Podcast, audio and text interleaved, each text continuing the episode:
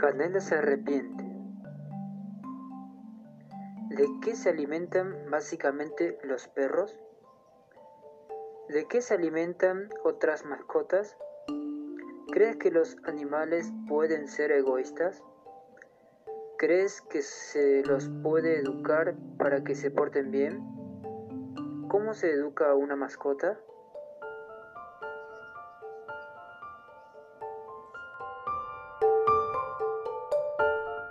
Por si no se acuerdan, Canela era la perra de color canela, sin raza definida, pero muy hermosa para Andrés y su familia.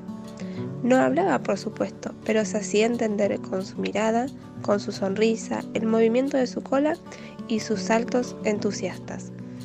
En el patio de la casa de Andrés había un nogal y en época de cosecha el suelo se cubría de nueces que caían sin mucha necesidad de que hicieran algo para tener. A veces Andrés se sentaba cerca y escuchaba ploc, ploc. Eran las nueces que caían sobre las hojas secas.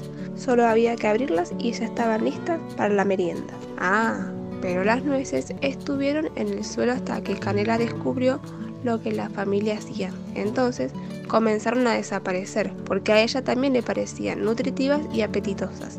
Una mañana, la mamá de Andrés lo mandó a recoger nueces del suelo porque la noche anterior habían tenido una tormenta y el viento las había derribado.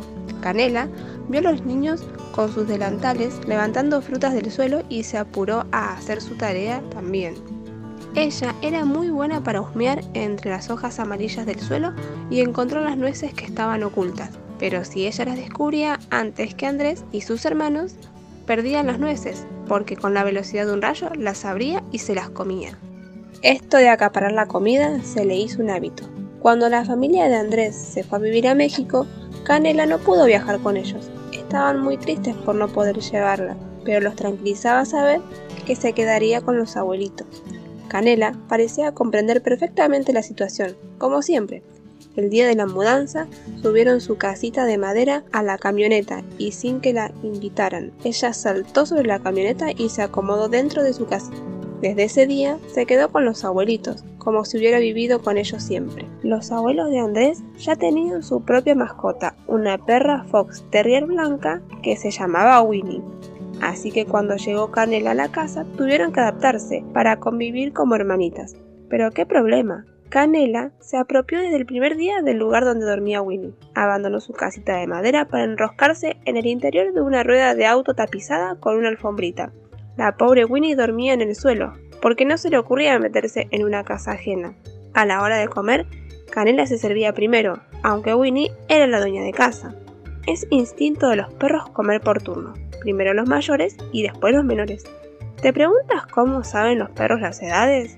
Yo no sé, pero me consta que las respetan sin equivocación. Un día, la abuelita les dio un hueso fresco a cada una. Las dejó con sus huesos y salió al jardín. Enseguida volvió a buscar una regadera y vio a Winnie muy frustrada, sentada mirando cómo Canela saboreaba su hueso. ¿Dónde está tu hueso, Winnie? Yo le había dado uno a cada una. Canela, ¿dónde está el otro hueso? Le preguntó la abuela a Canela mirándola fijamente. Canela bajó la mirada y agachó la cabeza.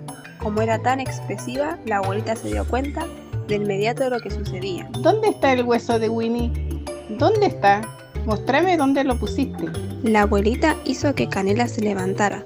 La perrita se levantó con la cabeza agacha. Sabía que había actuado mal. Despacito, como pidiendo disculpas, caminó hasta un lugar del jardín donde había un pozo nuevo, recién tapado se puso a olfatear ahí. ¿Es acá donde está el hueso Canela? Canela no levantó la vista del suelo. La abuelita tomó una palita y escarbó la tierra fresca. Ahí estaba el hueso. La abuelita le dio a Winnie su hueso. Otra vez le retó a Canela.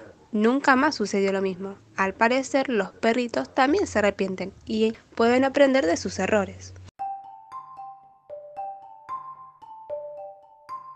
¿Crees que hay personas que buscan ser los primeros o tener ventaja por su edad como Canela? ¿Por qué las personas pueden ser egoístas? ¿De qué manera se puede corregir ese feo defecto? En 1 de Pedro 3.8 hay un buen consejo. ¿Qué significa lo que dice ahí? En fin, vivan todos ustedes en armonía, unidos en un mismo sentir y amándose como hermanos, sean bondadosos y humildes. Primera de Pedro 3, 8.